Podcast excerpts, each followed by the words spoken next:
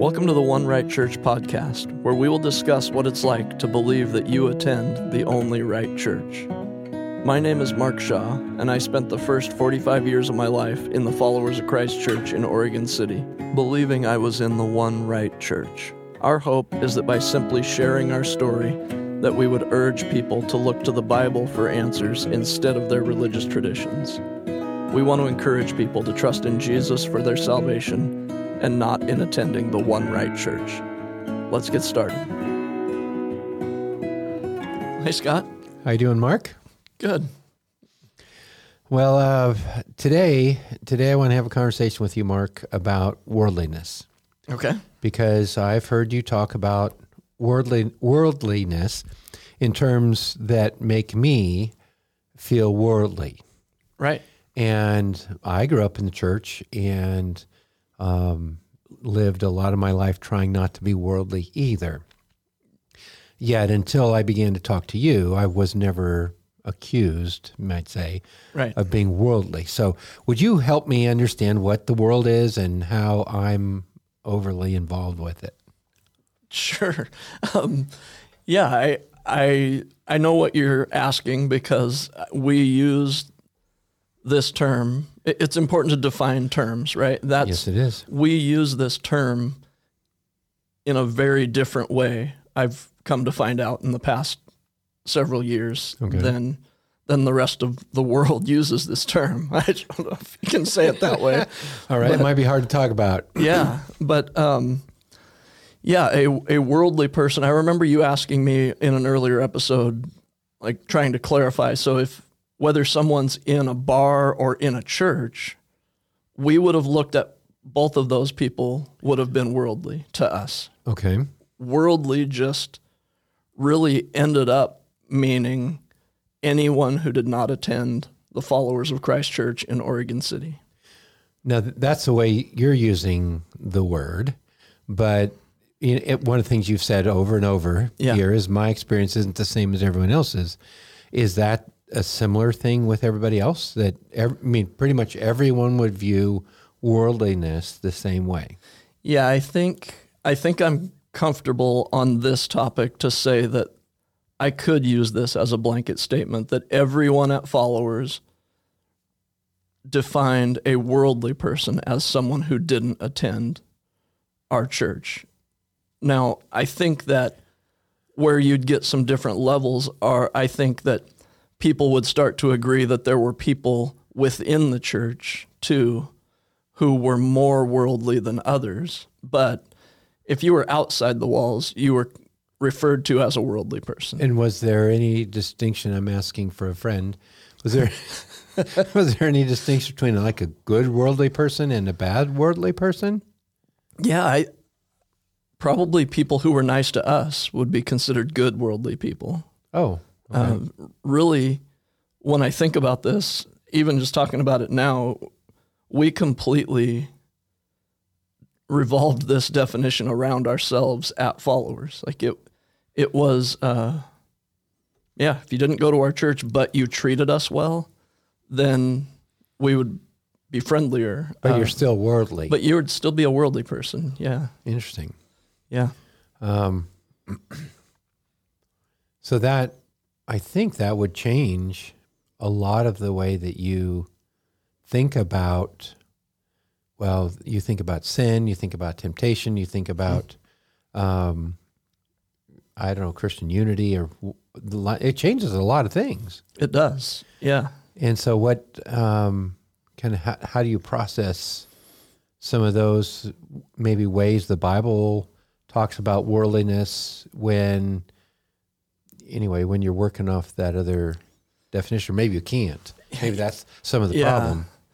Yeah, you you really can't. The problem, like you said, it it changes the way you process things, like even sin. Uh, it really became when it became so us versus them. It really became that worldly people were the sinners, and we really weren't. Like we we were we were in the right place. We had a chance at least. I, I wouldn't. I'm not making that as a blanket statement for everybody out there. Well, let, let's let's step back because I would agree with that statement.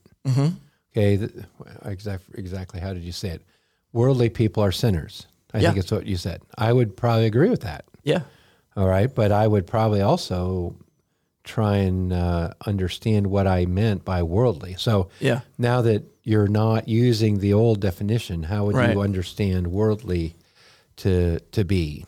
Right, right. Um, in in the parable of the sower and the seeds, um, in in Mark chapter four, uh, verse eighteen, it starts saying, "and and others are the ones sown among thorns. They are those who hear the word." But the cares of the world and the deceitfulness of riches and the desires for other things enter in and choke the word, and it proves unfruitful. Okay. So I would I think the Bible talks to us more about the cares of this world and it doesn't have anything to do with where you attend church or what your religious traditions are. It's it's the the literal cares of this world. And you can do that. I know from experience you can you can be consumed by those things while attending followers Well, c- certainly you can really attending anywhere. anywhere. and you care about the things. So you're you're saying there the cares of the world. You're talking about like how am I going to keep the electricity on in my home? How am I going to pay the bills? How am I going to get food? How am I going to get my kids educated? How am I going to, um, you know, make friends? How am I going to pay my mortgage? Those kind of cares of the world. Is that what you're thinking? Yeah, some of those are just basic provision stuff. I think some of the others are more of the pleasures, the the vacations, the okay. uh, the things that would distract you from uh, from following Jesus, from doing things like that that you would be so preoccupied with wanting to go do all these other things. Uh, that I think is more talking about more what the Bible is describing Okay. as That's not what worldliness. how it, you would have used it before. No. But you're saying that's how the Bible would describe it. Okay. yeah, Um, and I think there's a there is uh, how do I want to say it a system of ideas that you would describe as the world. Um, you know, in First John chapter two says, "Do not love the world nor the things in the world. If anyone loves the world, the love of the Father is not in him. For all that is in the world, the desires of the flesh, the desires of the eyes, and the pride of life, is not from the Father, but is from the world. The world is passing away along with its desires, and whoever does the will of the God abides forever. And there's a sense in which the the world is here. Here it sort of frames it in terms of desires, like like you said, maybe the desire for pleasure, the desire for um, to for people to think well of you, or but it's a um, it's a way of thinking about life that is contrary to the way God thinks about life. I mean, that's kind of what it says. I mean, if the it's not from the Father, but from the world. In other words, there are these two sides, and you can look at it, and one is not from God, and the other right. uh, is from God, and so probably has something to do with how you find your identity. Mm-hmm. Do you find your identity by your connection to uh, God, or do you find it in the things that you do, or accumulate, or enjoy? Right. Right. And so, I mean, that's probably how the how the Bible would use it. Right. Um, and and that's what was confusing for me, and that's why I brought it up, is because those uh, I've wanted my life to be on guard against those things, Right. uh, finding my identity outside of uh, Christ, um, and still I get called worldly, which was Right. or uh, I don't get called worldly, but Yeah. defined as worldly Yeah. by you. Yeah.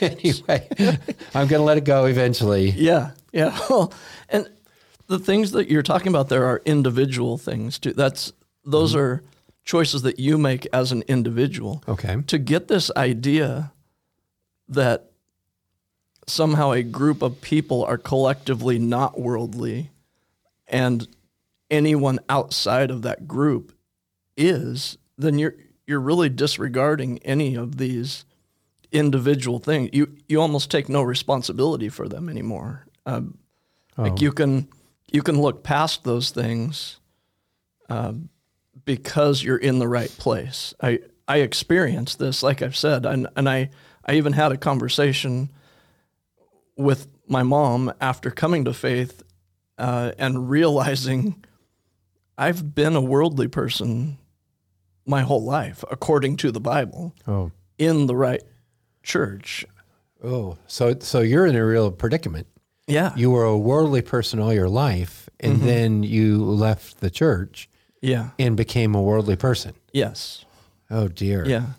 And and worse than a worldly person because I left they they would say it like you you had the truth. You knew you were in the right place and you chose to leave it. That puts you like a level below even a worldly person who just never had a chance to begin with. They they weren't born in the right place. So Okay. Well, I'm feeling better now that Yeah. I'm a little bit yeah, you're you. you're better off than I am for sure. But um, but that that's when in that conversation is when my mom specifically for the first time I heard someone say it to me. When I say a worldly person, I'm talking about someone who doesn't go to our church.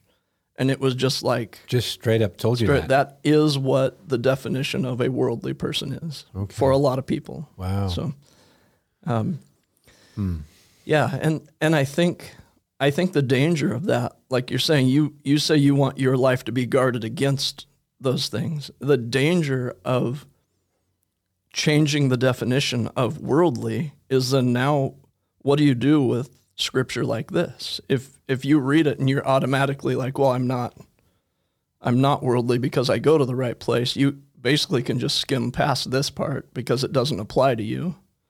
And there's danger in that if if we don't have the terms defined right. Mm-hmm.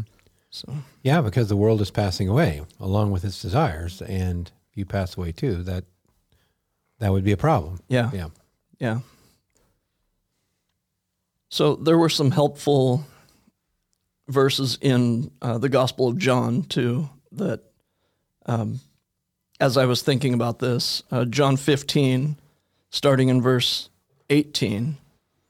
This is another one that is uh, created some problems in my life. So I'll tell you later. Let me read it first. But uh,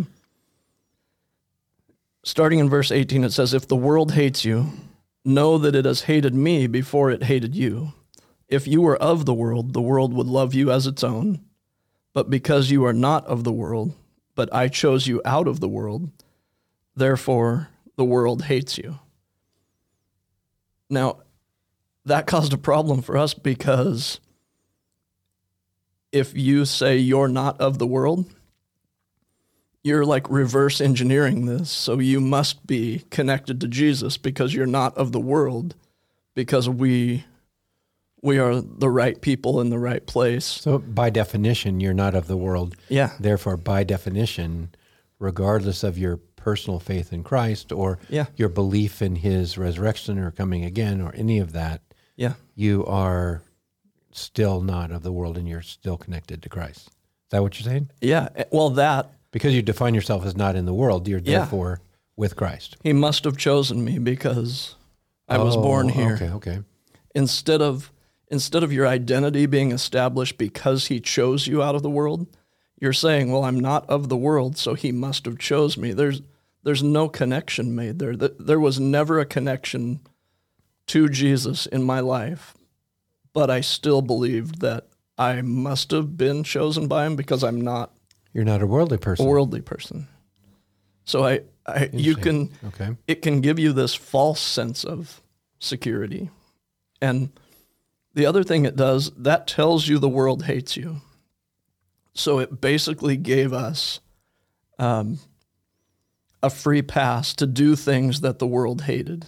Like we should expect that we are going to be prosecuted by the state when we don't take our children to the hospital, for example, because the world hates us because we're not of the world. It, and we would use verses like this. So, so it's by starting out with the world hating you, Yeah. then the circumstances that come into your life that are against you are just examples of the world hating you. Yeah, and it just it just reassures you of this false sense of hope that you've created, like this this story that we had told ourselves. Um, that, but if if you go a couple chapters later, Jesus used some of the same language uh, in his prayer when he's he's going to be being crucified the next day, I believe, when he's praying this prayer. And uh, ver, uh, chapter 17, verse 14, he's this is a prayer for his disciples. Um, I have given them your word, and the word has, and the world has hated them, because they are not of the world, just as I am not of the world. I do not ask that you take them out of the world, but that you keep them from the evil one. They are not of the world, just as I am not of the world. Sanctify them in the truth. Your word is truth. As you sent me into the world, so I have sent them into the world. So this is there's mo- a lot of they're not of the world, just as Jesus is not of the world. That's in there multiple times. But then he's we we did this other thing where we secluded ourselves and no one else could come in and it was that was how you that was how you are not part of the world. It it wasn't it wasn't as much you're you're being chosen by Jesus or called out of the world, but you were just born. I was just born out of the world, and no one could be. Uh, no one could join. It was it was really just this us versus them. But that's not what Jesus is talking about here. He's Well, and then, I mean, if you just continue with what you just read, yeah as you sent me into the world. So, Yeah. So this is not about secluding from the world. This ultimately ends up being uh, being sent into the world. yeah So the this separation from worldly people. Um, first of all, God sent Jesus so that he would not be separate from worldly people. Right. In fact, that was one of the main accusations against him. He ate with tax collectors and sinners yep and then he as as God sent him into the world with worldly people so Jesus sent his followers into the world with worldly people yeah but there was some distinction because he they identified with him and they were not part of the world but they were sent into the world right so there isn't this wild separation or strong separation but Yeah. there's this identity that's still separate nonetheless yeah. The identity is the relationship with Jesus, though. It's not Yes, and the likeness to Jesus. Yeah, yeah, it's not gathering together apart from the world and then becoming, right. you know, this identity. Um, and I love that that he says, "I do not ask that you take them out of the world." You know, I that's that was really meaningful to me when I started reading because you spent so much of your life kind of secluded from everybody. Trying to get out of the world. Yeah, trying to get out of the world, and like, and and and I didn't accomplish it. Like, according to the Bible, I accomplished it by followers' definition, but not by the biblical definition. So, um, Okay. Yeah, and then, yeah, I just think that, that that's what this is saying that Christians should be in the world, but not of the world. Is mm-hmm. kind of what. I, there's there's another worldly verse in Second John one 7 that mm-hmm. that um, makes me think of you Okay. because it talks about people who've gone out into the world. Okay, mm-hmm. which is what you were accused of doing, right? Yeah. For many deceivers have gone out into the world, and I can I can see that being read and you know being applied to you. Yeah.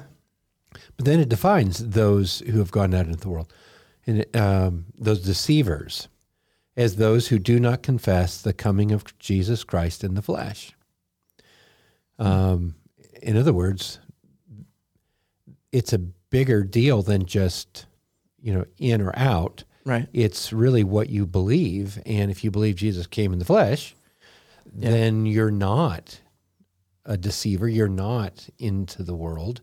you're still separate Yeah. because you believe in Jesus. So it was kind of interesting that, um, you know, because I was just thinking, what does it look like to go out into the world? Because that was the problem. And it has to do with uh, false belief more than, you know, who you associate with or where you are. Right. Yeah, no, that's good. I'm glad you brought that up because that, that really was early on, most of my life, I heard of when whenever anyone did leave followers, the accusation was always that they just wanted to go live a worldly life, or that they there was a there was a saying that people would would say all the time that, well, that person believed that the that our church was right, but they just couldn't live it. It it was too hard for them. Or early on, when families were coming in, it was often that they either chose to join the church or they wanted to keep their worldly life. And it, it was usually connected to they couldn't give up their medicine or their doctors because that's a requirement to mm. join the followers. We, you know, don't seek medical care. We Right. put our faith in God rather than men. And that's where they drew that line. Um, Okay. so that now now doctors and medicine are worldly just that's just By definition. by definition by that definition um, we've talked about the callings for like you are i'm going to call you worldly again but by definition at followers a pastor of another church would be considered a worldly preacher okay. uh, one that especially if you went to seminary, um, because you're not receiving the tr- the truth by revelation. Uh, we've talked about that before Right. on here too. So it it really when you when you start labeling all these things as worldly, it really leaves you with the only definition is to not be worldly. You have to go to church here. it's really what your mom ended up telling it, you. It really is that. Yeah. And well, I won't try and squirm out of it then, I guess. yeah, You know, I mean, I'm stuck with it. Sounds like. Well, yeah, and hopefully more people will read their Bibles and see that this is not um, what it is. But I, I mean, I had to have, I had to have my heart changed and my eyes opened to be able to see this. I, I had to have, I had to be called out of the world, like Jesus talks about in, um, in John that we read earlier. Uh, it, because I could read these things the other way and support what I wanted to believe. Right. Um, but hopefully, people will uh, see that you can be a worldly person by the Bible's definition, right there at um, at followers or anywhere else. Well, see, that's, I mean, and, and I think it's really important just to be really clear about Mm-hmm. why that's the case. Yeah, I mean, one is that the the definition of worldliness or going into the world, um, according to Second John and according to the, the Gospel of John, has to do with your um, your relationship to Jesus and your belief in what he who he is and what he has done. yeah, And so, yes, if you don't believe that, so not about your church attendance, it's about what you believe. And then it's about your identity and where you get your um, your the meaning in your life from. Do you get it from the desires of the world or the lust of the eyes or the pride of life, which is all of the world, or do you get it from uh, from Jesus and your eternal hope in Him? yeah, Uh, and so it's those two things would really make the difference about really whether you're in the world or not, according hmm. to the Bible, it seems to me. yeah, yeah. That's good. What one more thing that probably is worth bringing up is that some of the things that I've seen result from doing this, from from determining worldliness in the way that we did, is it it seems to it seems to turn it into uh, whatever we do here at Followers is right, and if you want to leave this to go follow Jesus, which is what we Right. said, Right. we we want to follow Jesus. We don't think we can do that here. We want to Mm-hmm. um, get baptized. We want to um, serve Him. We we want to we want to do that, and it's it's looked at kind of like I talked about the people who wouldn't come in to begin with. They just wanted the, the accusation. I'm sure for me is not that I left to go follow Jesus. It's that I wanted an easier way. I wanted a a worldly life. I I just couldn't live it. Whatever terminology we would use, uh, it and it's not easier. I, I'll say that first. I, mean, I think that's important. It, it's not easier. Mm-hmm. Life, life at Followers was easy. It, it's, hmm. it, it, just, it just is. I mean, you, you are. We we created a place where it's easy. There, you can, you can do whatever you want. There's no accountability really. There's um, the the answer when when you get into any kind of trouble, the answer is you need to attend more church functions. You need to show your face more. That this is this is where the hope is is getting more anchored here. Huh. Can, can I say one other thing about yeah. that John 17 passage that you read? It says, Sanctify yeah. them in the truth. Your word is truth. Yeah. So if you think about, I mean, the word sanctify means set apart. And so if yeah. somebody's not going to be in the world, they're going to be set apart from the world. Right. And then the question is, how do you get set apart out of the world? Right. Or away from the world. And and here it says you do that by the truth. Right. Not by church functions, not by right. anything else, but by the truth. And so you by immersing yourself in God's word. Yeah. Uh, that would be the thing that you would want to do if it's like, oh, okay, I got to stop being worldly. You better get more of God's word in, yeah. which we've talked about here before, yeah. is uh, not exactly the answer that you would have gotten there either. Right, so. right. That's a that's a good way to summarize kind of what I'm trying to say too. Is that you, if if you're labeling like Bible studies or uh, hearing the word preached or those things as worldly because they're not happening here, you're like your compass is off at this. Mm-hmm. Like you, yeah, we're not headed in the right direction, and it leaves you with all these other things that the Bible actually is. Yeah, just, it is, would be like that's really good, the compass is off. That yeah. it's like there's some magnetic pole that is yeah. not pulling you to true north, right. and so you're getting the wrong direction. That's really probably a good image of what you're talking about. Yeah, yeah. Well, one of the uh, hymns that we would sing is "Constantly Abiding," and it talks some about you know what we've been talking about here. It says there's a peace in my heart that the world never gave, a peace it cannot take away. Though the trials of life may surround like a cloud, I've a peace that has come here to stay. Uh, constantly abiding, Jesus is mine. Constantly abiding, rapture divine. He never leaves me lonely, whispers oh so kind. I will never leave thee, Jesus is mine.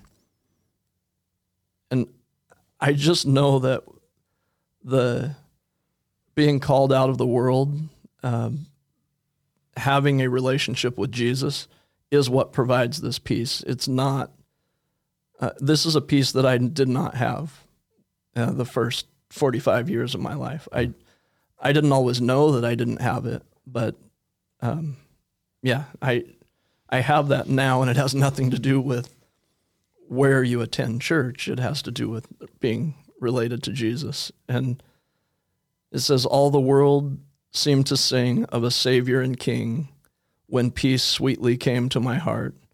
Troubles all fled away, and my night turned to day. Blessed Jesus, how glorious thou art.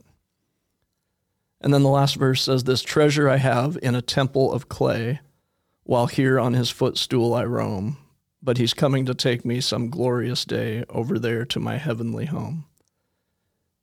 And that the footstool and temple of clay is talking about our like our bodies, the earth, this the temporal stuff, and uh, this this peace uh, is not something that you're going to find unless your compass is is pointed true north and that you're following Jesus. So. Well, good. Well, I'm I'm glad you are and um, I want to be too, and trust that uh, whether I get called worldly or not, well, I'll, I'll try to call you worldly less often. You How can call that? me worldly as long as I need to be reminded.